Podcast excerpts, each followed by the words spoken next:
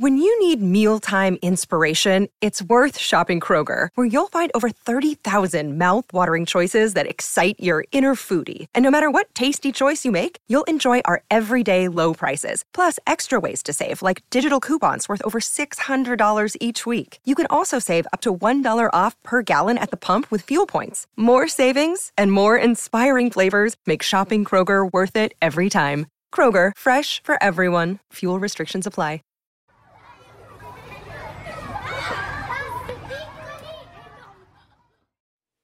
Welcome to On Boys Parenting Podcast, the podcast that explores and explains boy behavior. We are your co hosts, Jennifer L.W. Fink of buildingboys.net and Janet Allison, founder of boysalive.com. Do you know a boy or a man who has been deemed too sensitive or too emotional?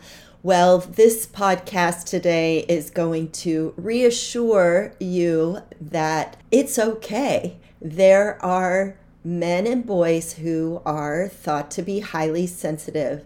And this message today from our guest will help you understand him and open up new avenues of conversation. We'll get started with that dynamic conversation right after this message from our sponsor. What if I told you there is a totally new way to go to school? Whether your fourth to eighth grader looks forward to going to school or they complain constantly about being bored, Prisma is an online alternative to traditional school for those fourth to eighth graders. Prisma knows that most of today's kids will end up working in jobs that don't even exist yet. So they focus on developing the necessary 21st century skills like creativity, critical thinking, and collaboration, rather than having kids memorize facts and take standardized tests. Prisma offers a flexible curriculum that adapts to every child's interests and learning speed you know that Jen and I often talk about how important it is to encourage your son's own unique passions. Prisma's expert coaches do just that. That means your child gets to learn what they're curious about and they're never left behind. Prisma is an innovative online school for fourth to eighth graders, giving them the flexibility to be their best selves while developing the skills they need for a successful future. Admissions for fall 2021 are now live and filling fast. Go to joinprisma.com to schedule a call or learn more. School just got a whole lot more interesting. That's joinprisma.com. And now on boys. Do you know a boy or a man or maybe you are one that has been deemed too sensitive or too emotional. This often carries the subtle message that if you're a male, you aren't man enough or masculine enough, just simply because you happen to experience a broader range of emotions and may feel easily overwhelmed with too much input. With 10% of all males thought to be highly sensitive, there are boys and men walking around that have gotten the message that somehow they are less than or not quite right. And yet, interestingly enough, these are the, the qualities of a highly sensitive male are the qualities that many women value. Confusing? You bet. Our guest today is a highly sensitive male, and his book, helps us understand the dilemma of the highly sensitive male and how we can all recognize that these are valuable characteristics that we need more of. Welcome, William Allen. Thank you. Great to be here. Great to have you. So, when did you first notice that you were perhaps more sensitive than the other kids around you or family members? Well, you know, I think uh, most highly sensitive uh, people recognize pretty early on that they don't sort of fit a mold, especially boys, because boys are supposed to be a certain way and certainly less emotional. So for me, I thought, you know, as a young man, very young, that uh, there was something different about me. It got reinforced because I've heard the the term as you were putting it in the intro, you're too sensitive, or Mhm. you need to be tougher, or you need to man up, or any of these kind of pejorative ways of telling me I wasn't fitting the man code. Mhm. And uh, so I learned probably pretty early on, four or five years old, I started noticing that. Um, and What were some of the things that you were sensitive about? So, you know, there's there's different ways of expressing sensitivity. Mhm. Um, some people, you know, feel music deeply, are moved by art. When you were a kid, how did your sensitivity tend to manifest itself in ways that attracted other people's usually negative attention? criticism that was probably one thing that i got a lot of uh, criticism uh, if i received criticism usually it would be accompanied by a kind of withdrawal or maybe tears uh, not knowing what to how to uh, reconcile that with who i thought i was and so that tended to be the case and see i grew up in the south in the 50s, late 50s, early, and 60s, and the early 70s, which, as I put in the book, it was sort of a militarized idea of what a man's supposed to be really tough, sort of drill instructor, hardened kind of person. culture. Yeah. And so it's very easy as once I started getting out into the world, and uh, that is at the time I started going to school, I started running into that kind of thing where I wasn't seen as being tough enough. You, you could hear it from a lot of times from male figures, uh, could be from religious figures, or it could have been from Boy Scout leaders, or it could have been from coaches of athletic teams. But that's really when I started to notice that that I was different. And it was usually in a form of criticism and too sensitive. Those words seem to be paired too often together. Your experiences in Mhm. school, can you give us some for instances? you know where you where you attracted that criticism for being too sensitive or really the underlying message is you're not right bill Yeah, exactly. You know, I like to I like to use this example, and I think I may have put it in the book as well. When I was in about the third or fourth grade, we had a school play, and the school play was about George Washington or about that period of time.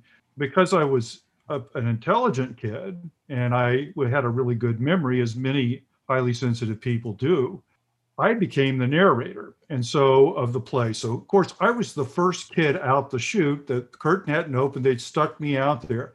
Very nervous about it, was very self conscious about my lines and so forth and so on. I walked out there. I had this cotton wig that my mother had cobbled together. It was falling apart as I was going out there. I had this sort of modified 18th century costume on that was made from blue jeans and a whole bunch of other stuff. So I really looked very silly. Uh, but at the time, I was very serious about it because I wanted to get my lines right. The minute I walked out on the stage, the entire audience, which was the kids in the school, busted up laughing, and there, you could just hear their comments and everything else. I got out there and I did my lines. I nailed it. I, I stuck with it, but I must have turned about 15 shades of red. Mhm. But the idea was that I took that criticism, that laughing is criticism personally to me. It was like I wasn't doing something well. And that's Mhm. kind of the, the the root of the criticism that I would take throughout those years I was growing up is I was not encouraged to externalize some of these things, these beliefs I had about myself to the outside world. And when I did, a lot of times I get pushback, negative Yeah. pushback, right? Yeah. so it made it difficult for me to be more of the kind of person who would externalize and, and test things in the world, which is Mhm. something I really think highly sensitive boys need to do more of. Because as I got older and I learned about doing this more often, trying it out in the real world, I found out, you know, some of these ideas I had about myself are not real. They're not true. Mhm. Uh, I am a likable person. I am somebody that can fit in if I if I need to in a situation and whatever. And so that little example is an example of how a highly sensitive child very often because they're very they live a lot in their heads it's a Mhm. very internal experience don't always have the opportunity or encouraged enough to externalize to test it in the world it's like you have a hypothesis about yourself but you've never tested it so you really don't know so in that experience is like your internal perception i'm assuming was that they're laughing at you. Yes, of course. And yes. and you know, with you've already had and been marinated in these messages that you know you're doing things wrong, Bill. So you just held that in rather than talking about it with somebody who right. may have been able to point out, you know, it wasn't maybe, maybe it wasn't you. Maybe it was, you know, come on, come look at this wig in the mirror. It yeah. it is kind of funny looking. Exactly. So how how do we help our uh, listeners out there who are parenting highly sensitive boys? And how do you get them to open up to have these conversations? Well, I think Jen really nailed it. I think you have to get, uh, you know, because as a parent, you're a trusted figure in the child's life. So the idea is to get them to start doing more of that externalization. Uh, I mean, this happens with adult HSPs as well. I know that even now I'm still learning to be able to do that more and more. But the idea to talk it out, bring it outside of you, bring it up and test it up with somebody else, like a parent, gently encourage them to do this, right? Mm-hmm. And then a lot of ways, I think we need to, uh, as I put it, uh, gently challenge them for doing this kind of thing more and more in their life. Mm-hmm. You really don't know if uh, an internal belief, whether you're HSP or not, is true unless you test it in the real world. And true. being able to do that is, I think, a gift that you can give that HSP boy or that HSP girl. Mm-hmm. Uh, because once they start to realize, you know what, you're different, but you're not abnormal. You're different, but you're not something that is a, a cast off from society. In yeah. fact, we the emphasis you. should the that we need your be. qualities. Absolutely. I wanted I want to just back up a little bit because our Sure. listeners might be like, so what exactly is a highly sensitive person? So can you run through the definition of highly sensitive? How do we actually know our we or our children are highly sensitive? There's one great way to find out, uh, and I'll, I'll go into what is considered to be the kind of gold standard definition for high sensitivity. If uh, if there's some question about whether you think your child is a highly sensitive person, I would recommend very highly to go to Dr. Elaine Aron. Her site website is hsperson.com. And on there, there are two tests, one for adults, one for children. You can actually take the test for your child. You don't have to have the child do it. Um, this will give you an indication if the child is sensitive based on the test. That would be a good starting point. Some of the things about high sensitivity is, is Dr. Aron has um, an acronym she calls DOES, D-O-E-S. D is stands for depth of processing. Now, this is something that we know to be true, and there's more testing that's being done that highly sensitive people take information in and they process it at a very deep level. They use very different parts of the brain, which they are now showing are hardwired for highly sensitive people to do this kind of depth of processing. So even if it's an emotional experience or whatever, there's this tendency to do a deep dive, right? You're going to mm-hmm. you're going to go way down with stuff. The the pushback in the real world would be you're overthinking things, but that's mm-hmm. not really true here. Mm-hmm. There is such a thing as overthinking, but in this particular case, highly sensitive people do a lot of deep, deep processing. That's where we get a lot of our intuition and creativity from, is from this deep processing. I like sec- what you said about it being uh, evidence showing it's hardwired too, because to me, that's evidence that this is how you are. This isn't, I'm not yes choosing to react this way. I'm not exactly. choosing to process this way. This is how my brain is constructed. My brain is a little bit different from your brain, from Janet's brain. And we need that in the world. If we all thought and processed the same way, we would only have, we'd be so limited in our ideas and in what's exactly. possible.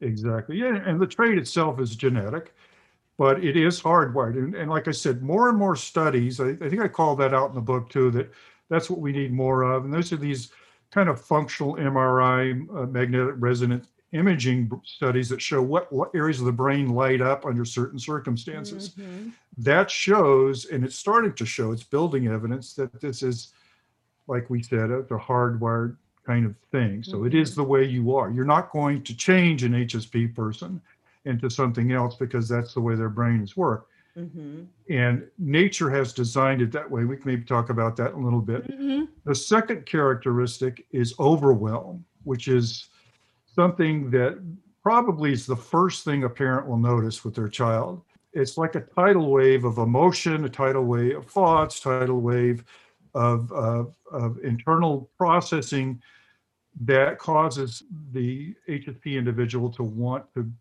sort of stand down, retreat, regroup.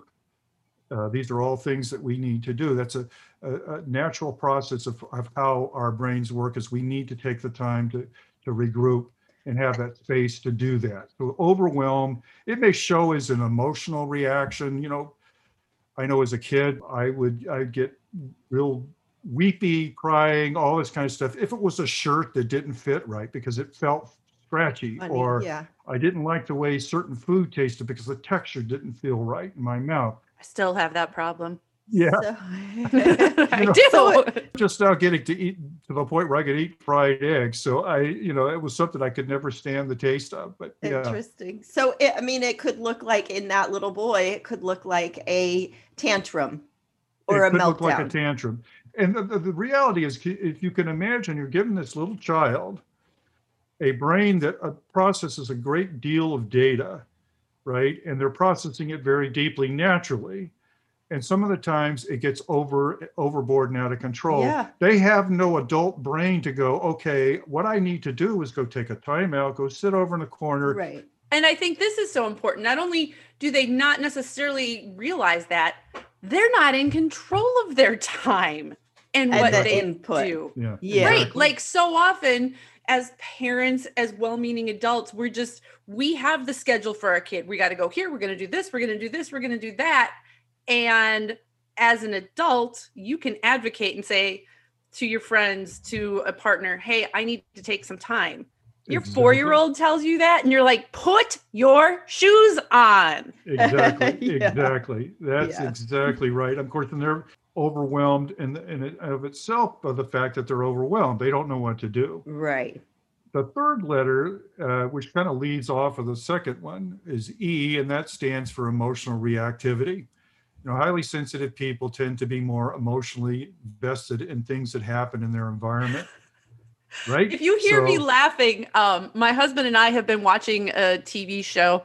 It's shameless. It's on Netflix right now. If anybody wants to watch it, do not watch it with your children in the room. Highly inappropriate. Okay. Wha- what is it?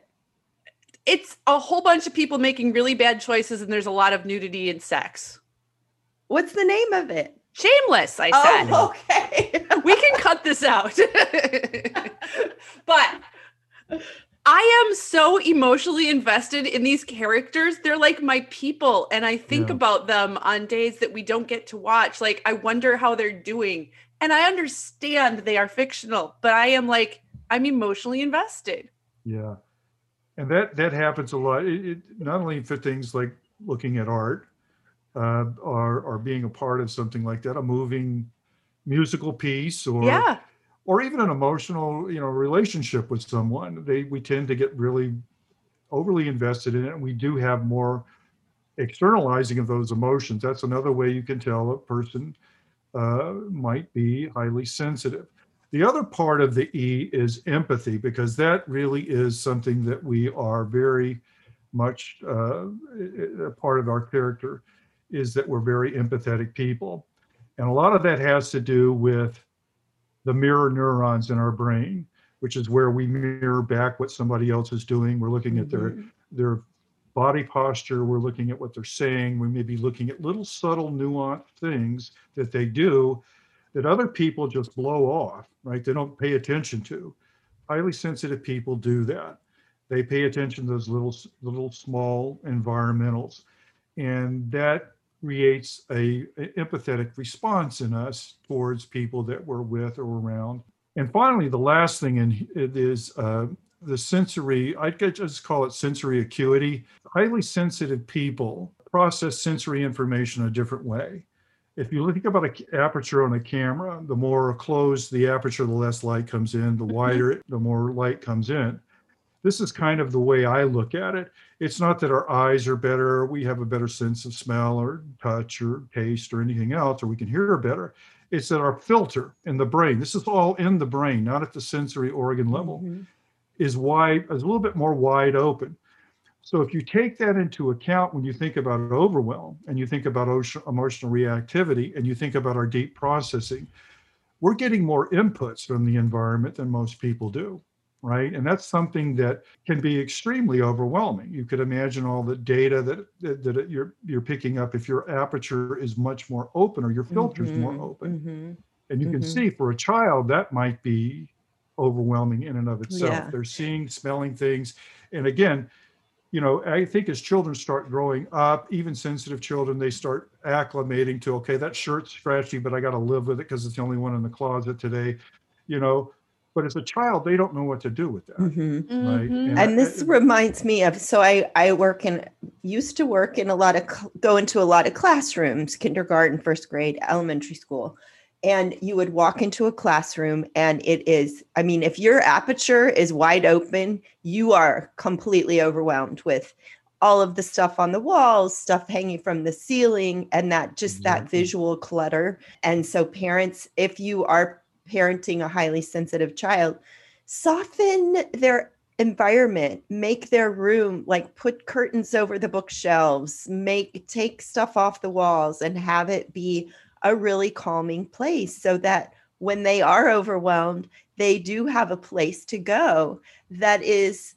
soft and meets their need to just be calm in a visual way Exactly. You're setting up when you do something like that, even if you can't give them their own room, which I was fortunate. I had three sisters and I was the only boy. So I got a room uh, much to myself. But if you can't get a boy or, or, a girl for that matter in a room, give them a space somewhere in the mm-hmm. house where they can go do that thing you're talking about. Make it nice and quiet, a place where they can regroup. Their brain will naturally reorient itself, get it back to where it needs to be but it requires a sort of a, a lack of overstimulation. Mm-hmm. So you don't mm-hmm. want to have too many things in there that would cause them to be overstimulated again, and just a place for them to retreat, regroup, rest. This episode is sponsored by ByHeart. Babies need to eat. And whether you breastfeed or bottle feed, use formula, combine all of the above, you need options. We wanted to let you know about ByHeart Baby Formula.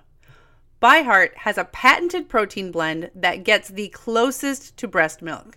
It includes two of the most abundant proteins in breast milk.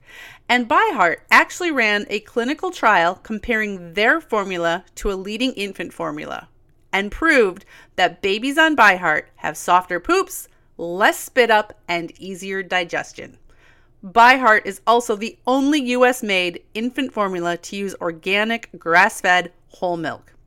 So if you need baby formula for your baby, consider ByHeart.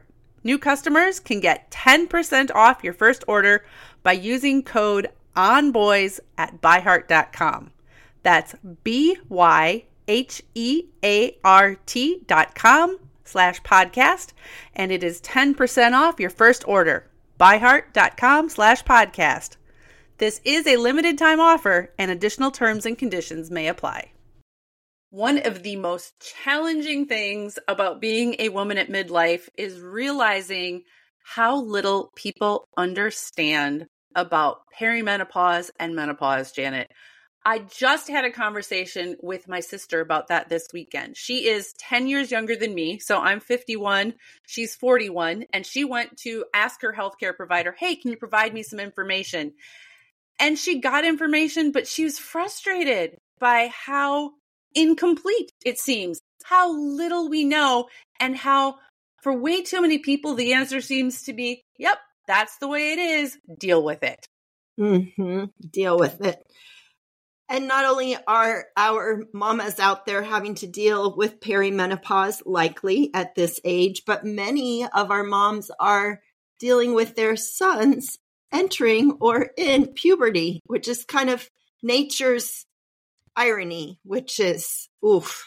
Cruel joke, Janet. Cruel joke. Cruel joke. Thankfully, thankfully, increasingly, there are those who are recognizing that women need and deserve competent care and treatment for perimenopause and menopausal symptoms. And we know that can still be harder to access than it should be, which is why we have partnered with Winona. Winona helps women who are dealing with menopause or perimenopause. Winona is a collection of OBGYN health professionals who believe that your symptoms are important, real, and deserve to be taken seriously. It's telehealth. You can access care from your home when it is convenient for you. Visit bywinona.com today to start your free visit. With free US shipping and the ability to pause or cancel at any time, your path to wellness has zero obligations. Use the code ONBOYS at bywinona.com for 25% off your first order. That's B-Y-W-I-N-O-N-A dot com slash onboys. Winona, menopause care made easy. This is yeah. so interesting because as you're saying this, I'm thinking about ways that some of my children, when they were younger, created those spaces for exactly. themselves. I, I did not know this at the time, Janet, but my Tyler, who's now 20, he had created a little retreat for himself under the front stairs. Very Harry Potter like, you guys, very yeah. Harry Potter like. Yeah. Um, there's a closet there, but if you crawl in a little bit deeper, it's you know almost inaccessible space for those of us who are bigger than five feet tall. Well, he was a kid. So he made a little like cozy area oh. in there for himself. And I knew that there was a sleeping bag tucked in there, but we also keep the sleeping bags in that closet. But 20 year old Tyler just recently needed some stuff out of that closet to go somewhere. And he's like, it was all still set up the same. And I didn't even oh. fully know that he had made this place for him. And the other thing he used to do is when he would get really upset, overwhelmed, upset, he would take off, go somewhere. And I know one place he used to go is he would climb this extremely tall pine tree between our house and the neighbor's house. And he would just go up high because he knew nobody else could get him. And he could just be mm-hmm. alone mm-hmm. up there. And so I learned as his mom, I didn't necessarily understand the why, but give him his space and he'll come back a whole lot better than if you try to uh, try to be with him at that yeah. time mm-hmm. and, you know and i think what's good about that is you teach them that, that this is okay it's normal this is not i'm not putting you in a timeout i'm giving you a opportunity mm-hmm. to rest and relax that this is something that one day as an adult maybe they'll take up a meditative practice maybe they'll have a room in their house just for doing meditation mm-hmm. as you said janet you have it set up with certain maybe icons of things that are pleasant uh, for you. Uh, it could have a certain smell. It could have a certain uh, lighting that goes with it, especially for just relaxation and so mm-hmm. forth. Mm-hmm. It's absolutely critical for highly sensitive people to have that space and that and to be able to to deal and cope with the overwhelm that is going to happen. It just is going to happen no matter what yeah. you do.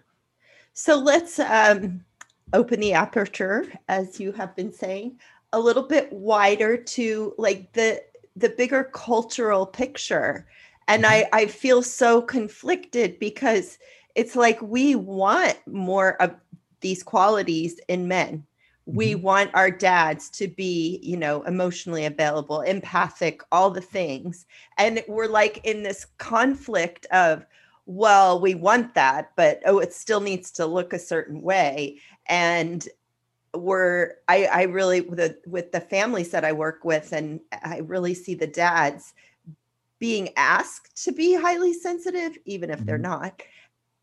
But yet it's so crazy because we are criticizing the ones who actually are. Yeah.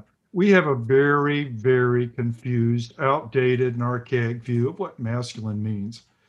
That's really got to change. I really believe that uh, the world has been changing, evolving, uh, you know, especially women's roles in the last 40 or 50 years. Men don't have a corresponding update for masculinity. We're trying, um, aren't we, Jen? We're we are trying. trying but... well, I, and it, it really does, and it does start by educating our boys and, and having them emulate more positive role models. I mean, I, I've seen uh, what we call now is toxic masculinity. Uh, has really started to affect all men, not just sensitive men, but all men. It is a, is a recipe for, I think, disaster uh, if we don't get this straightened out with our men. Um, what, what I've noticed when I was writing the book, and one of the demographics that was very disturbing was that one of the fastest demographics for suicide is men over the age of 50. And I think you can probably attribute that to this idea that men are not supposed to be vulnerable. So men don't get help. They don't go to doctors. They don't go to psychologists. They don't go to therapists. They don't talk about it with friends. And they don't even, even amongst themselves. Absolutely, Jim. They don't talk about it to each other.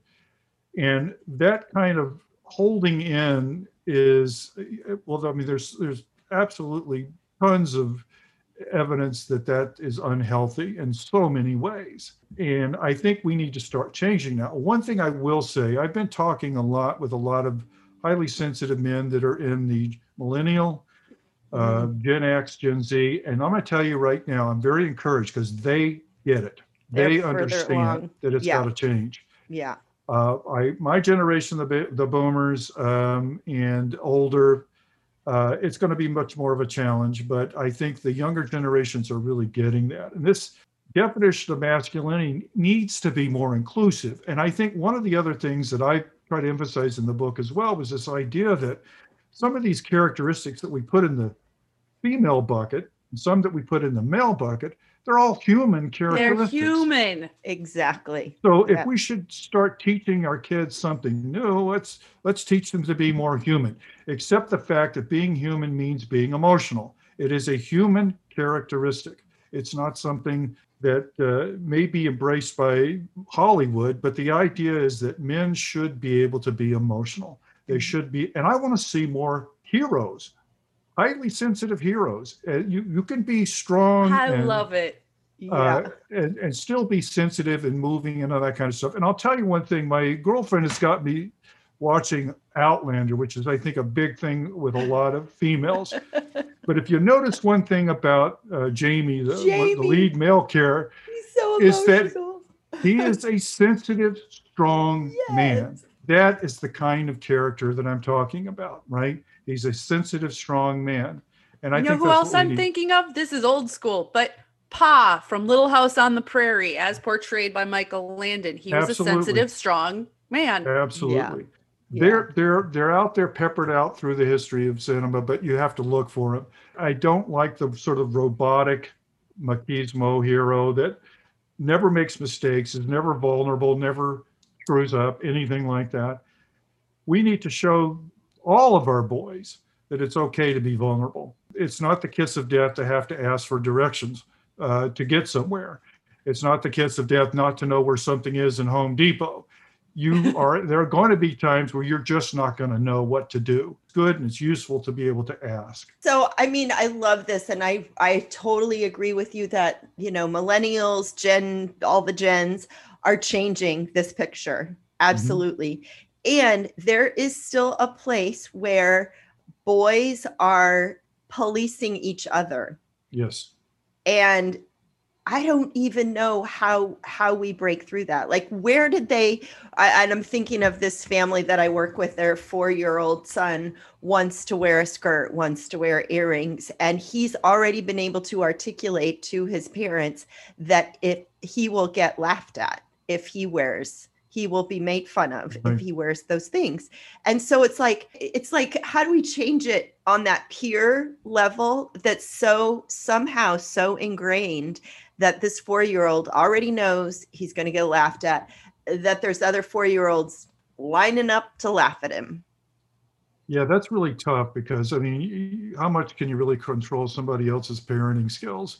The reason why i really kind of emphasize this whole business about let's be human because frankly we are going through a period of time where people are embracing gender fluidity.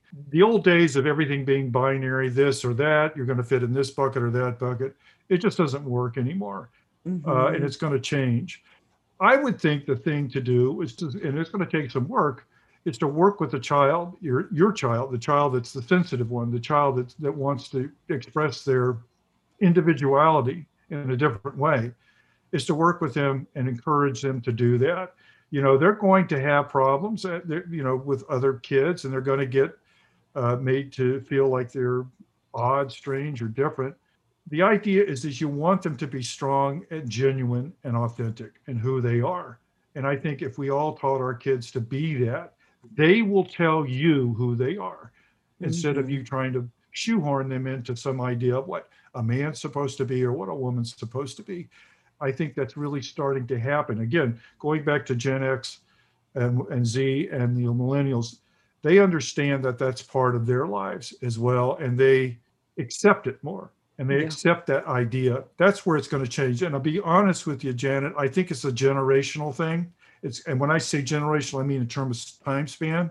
This Mhm. isn't something that we can fix tomorrow or the Right. next day. We start by raising our highly sensitive boys. I think they're good examples of taking them. They're going to be the role models for highly sensitive boys in the future. And I think for other men.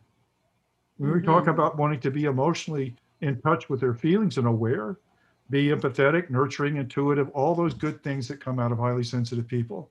when we talk about that the, you know the peer pressure that broader scale janet i i've thought deeply about this especially because i have teenagers now and um i think part of it is that this shift this change towards uh more acceptance of boys who want to do things that were not traditionally considered mas- masculine the shift is so new that frankly it's not pervasive yet there are a lot of places where it's still not considered okay. And there are a lot of boys and men who they're like, I don't, I'm not going to go all in on this new way of being yet because I'm not sure, world, that you're not going to turn on me and attack me.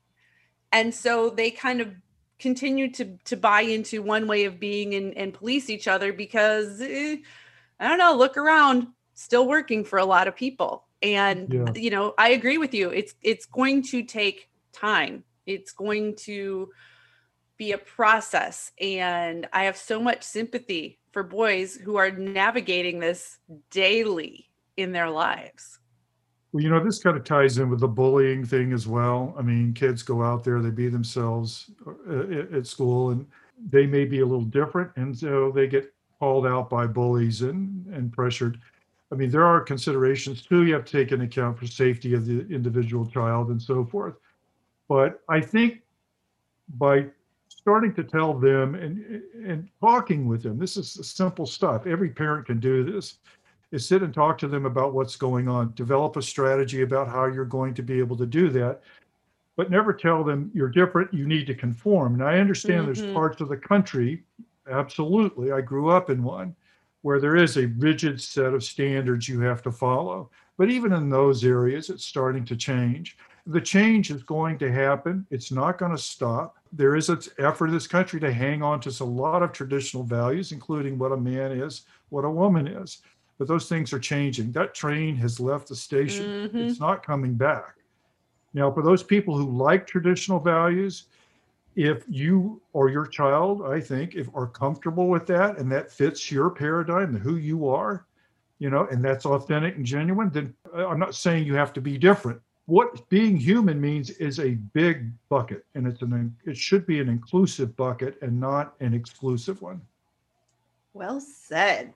It goes back to what Jen and I have said often is that you parent the child you have, Yes, not the child you hoped to have had. exactly. And and that is how you build lifelong sustainable trusting connection with your kiddos and that's what we want as parents. I think that's so true because they will tell you who they are. Yeah. You just they have to pay attention. You have to listen. That's it. Yeah. It's a real simple thing. Yeah. Yeah. Tell us about your book. Um, we've talked about it. I'm not sure we've mentioned the name yet, so I'm going to give you that uh, opportunity, and I'll put this all in the show note. The book uh, is named uh, Confessions of a Sensitive Man, uh, Unconventional Defense of Sensitive Men. But the idea was that I, I wanted to write a book about my experiences, my thoughts and opinions about that I had been kind of accumulating over the last five or six years, writing a blog about high sensitivity in men. And as I was writing this, things started coming to me, and I w- wanted to also tie in my own personal experiences to these chapter headings so that people could realize I how I went through it, what I did. And I'm finding a lot of men are reading the book are saying, you know what, you nailed it. You nailed it. That's Nice. exactly how I felt. And I, I had some wise person once tell me, he said, well, write the book for you and be authentic and genuine. He says, your audience will find you. And that's exactly what I did with this book. And and uh, there's another book. The second book will hopefully be out this summer. I don't have a title for it yet, but it's um, it's a follow-on. It's a little bit more nuts and bolts about being sensitive and how how you can navigate that and what I call tools. All these tools I use Nice. to, to to do that. So yeah. Yeah.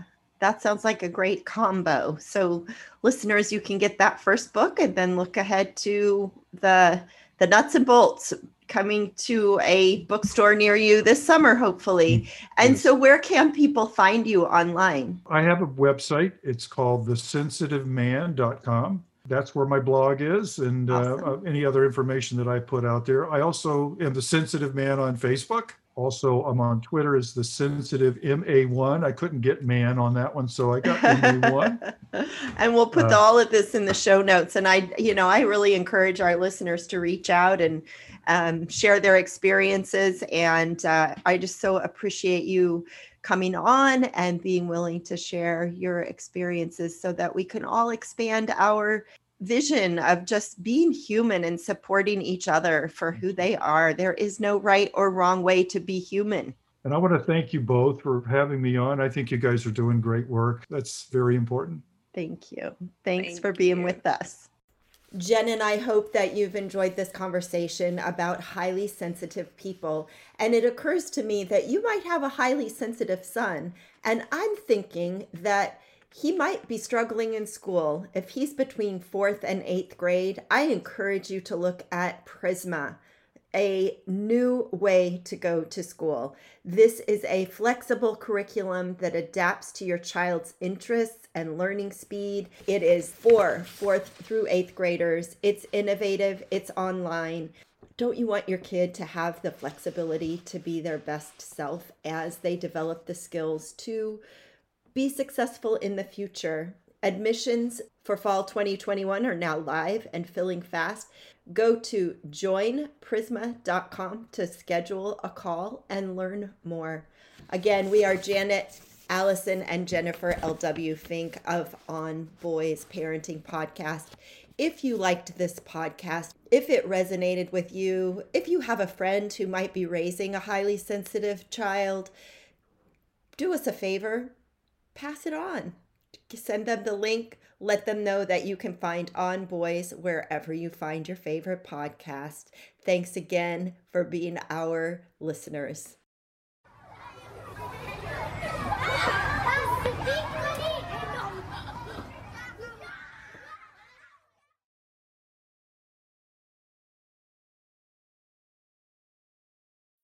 When you need mealtime inspiration, it's worth shopping Kroger, where you'll find over 30,000 mouthwatering choices that excite your inner foodie. And no matter what tasty choice you make, you'll enjoy our everyday low prices, plus extra ways to save, like digital coupons worth over $600 each week. You can also save up to $1 off per gallon at the pump with fuel points. More savings and more inspiring flavors make shopping Kroger worth it every time. Kroger, fresh for everyone. Fuel restrictions apply.